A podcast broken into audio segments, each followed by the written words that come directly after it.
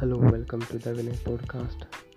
This is my first episode, and this podcast is about my grandparents' testimony. Please use headphones for better experience. And disclaimer this podcast is not to hurt anyone. Thank you.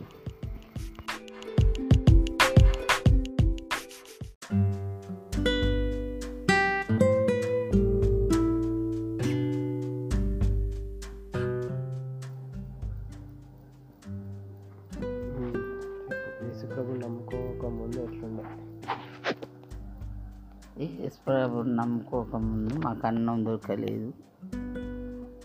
బట్టలు దొరకలేదు చక్కగా. పనులకు పోతే పిసరేర పోతే గా పిసర్లు ఉడకబెట్టుకొని తినేది.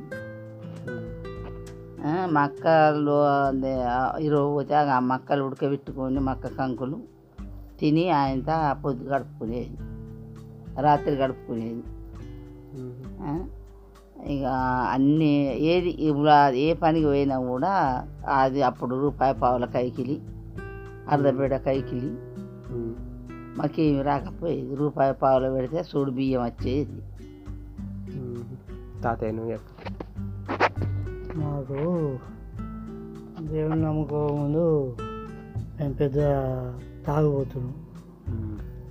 దినదినం నేను చేపలు పోతే ఐదు పది రూపాయలు దొరికితే అది నేనే తాగేది. తాగి ఇంట్లో వచ్చే వరకు మళ్ళీ బీడీలు కావాలి. బీడీలకు కూడా పైసలు ఉండకపోయేది. ఇక మళ్ళీ తిండి దొరకకపోయేది. తాగే తెచ్చినవన్నీ నేనే తాగితే తిండి ఎక్కడ దొరికేది? తిండి దొరకకపోయేది. తిండి లేక అది లేక ఇది లేక అది మీ నానమ్మ ఇంటికి వాళ్ళ తల్లిగారి ఇంటికి పోయేది వాళ్ళ ఇంటికి పోతే నేను అక్కడ ఉండనియకపోయేది. నేను బాగా తాగి ఈ మీద లొల్లిపోయేది. ఇక అంతా తలకాయ నొప్పి ఉండే మరి అంతకుముందు సుందర్ సార్ వచ్చేది. మోసం కూర ఇంటికి. వస్తే ఏంది ఏంది ఏందో బాగా పాట పాడుతున్నానంటే సార్ మీరు కూడా వచ్చి కూర్చోరు. మిమ్మల్ని కూడా దేవుడు ప్రేమిస్తాడు. అని సుందర్ సార్ అనేది. అయితే మేము పోయేది. కానీ తాగిపోయేది. తాగిపోతే తాగిన పర్లేదు ఏం కాదు దేవుడు ఓడ్చుకుంటాడు అనేది.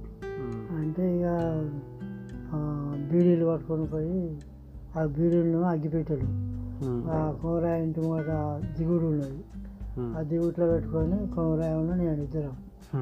వాళ్ళ తర్వాత వాళ్ళు వచ్చి తాగేది అన్నట్టు ఆ తాగిన వాసన సుందర్ సార్ చూసి "ఆ, చూడు మీరు ఏదో దొంగతనం చేసినట్టుగా కనబడుతుంది.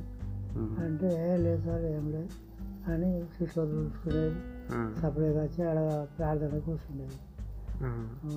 అట్లనే నడవంగా నడవంగా కొన్ని రోజులకు మరి మీ ఇంట్లో మీ ఇంటి కూడా కాడు కాలితే నీకు ఇష్టమేనా?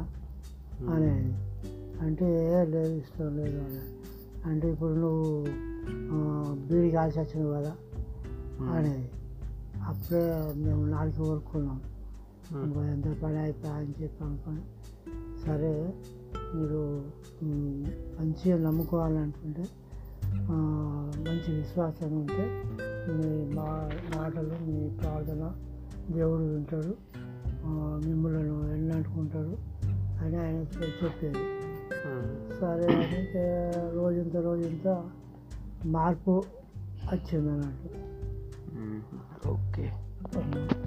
అంటే ఇంకా ఆ తాగుడు అనేది ఎట్లా పోతుందని ఆ, ఆయన అని అని.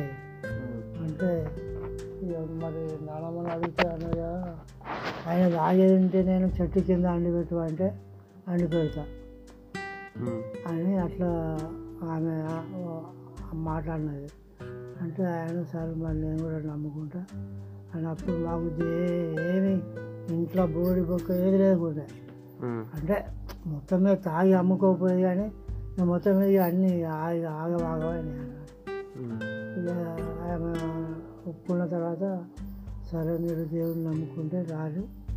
రోజు రాత్రి అనేది వాళ్ళు ప్రేమక్కను సుందర్ సార్. ఇద్దరు వచ్చేది రోజు తొమ్మిది గంటల దాకా ఎనిమిది గంటల దాకా అట్లా ఉండి ప్రార్థన చేసుకుంటూ పోయేది. ఇక మాకు అప్పుడు వేరే పని కలిగేది ఒకరోజు ఆయన ఛాయ్ పంపించేది ఒకరోజు మేము ఛాయ్ పోసేది అట్లా. అన్నీ ఇక అట్లనే అట్లనే పొంగ పొంగ సాక్ష్యం అని బదులు దశమ భాగం అట్లా తీసుకుంటూ పోయేదన్నాడు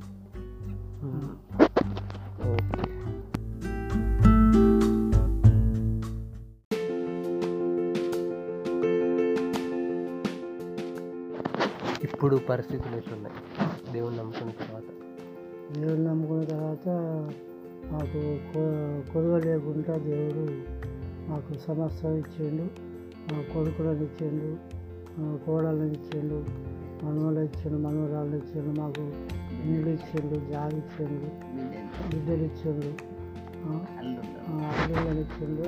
అందరు దేవుడు దేవుని వల్ల ఇంతవరకు మాకు ఎలాంటి లోటు లేకుండా సమస్తం దేవుడు ఇంతవరకు ఇచ్చిండు. మాకు దేవుడు ఇచ్చిన ఆరోగ్యాన్ని మేము మరి వెళ్ళలే వెళ్ళలేకుండా శుద్ధి నువ్వు చెప్పు మే మేము అప్పటికి ఇప్పటికి బాగా తేడా ఉన్నది. అప్పుడు బాగా కష్టపడి బతికినాం. ఇప్పుడు దేవుడు అన్ని విధాలు సమృద్ధిగా మాకు మా కష్టాలలో సహాయకుడాయి అన్ని విధాలు మమ్మల్ని ఆదుకున్నాడు. నా నాన్న అని అంటనే ఏ వస్తువు ఇచ్చినా కూడా మా నాన్న నాకు మనేర చేసిండంట. ప్రతి ఒక్క వస్తువు అన్ని విధాల మా కష్టంలో తోడుగా ఉన్నాడు. అందుకనే మేము ఇట్లా బతుకుతున్నాం. మంచి మనవలను ఇచ్చిండు ఐదుగురు మనవల ఒక మనవరాలను మాకెంత మెచ్చి ఇచ్చిండు నా దేవుడు. ఇద్దరు కొడుకులను బిడ్డను అల్లుణ్ణి మాకు అన్ని విధాలా ఆదుకున్నా నా నాన్న అని ఎప్పుడు ఏ వస్తువు ఇచ్చినా కూడా మా నాన్నే నాకు మనీ చేసిండంట ప్రతి ఒక్క వస్తువుకు.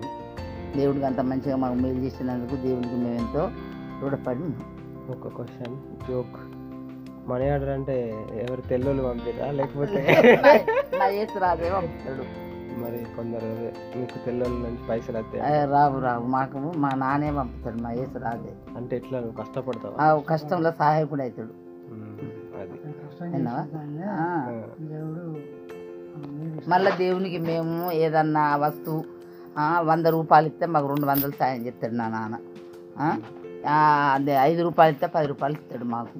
మాకు అట్లా తోడుగా ఉన్నాడు. డాక్టర్కు వేస్ట్గా పైసలు కాకుండా మాకు ఆరోగ్యాలను మంచిగా ఉంచుతాడు. అదే మా చేతులల్లో మా కష్టంలో ప్రతి పైసకు తోడుగా ఉన్నాడు నీడగా ఉన్నాడు. మళ్ళీ మాకు ఇచ్చిన ఆ అభివృద్ధిలో మేము ఇల్లు కట్టుకున్నాం. మాకు ఇక్కడ బస్ స్టాండ్ ఏరియాలో జాగ దొరికింది.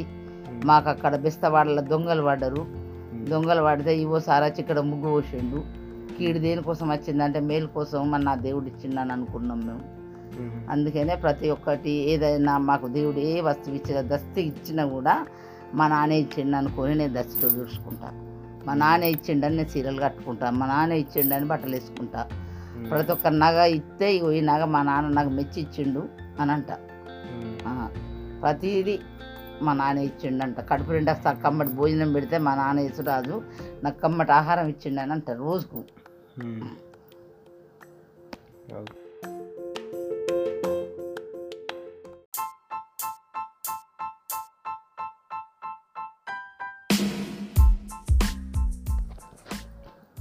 దేవుడిని నమ్ముకొని వాళ్ళకి ఏం చెప్పాలనుకుంటున్నాం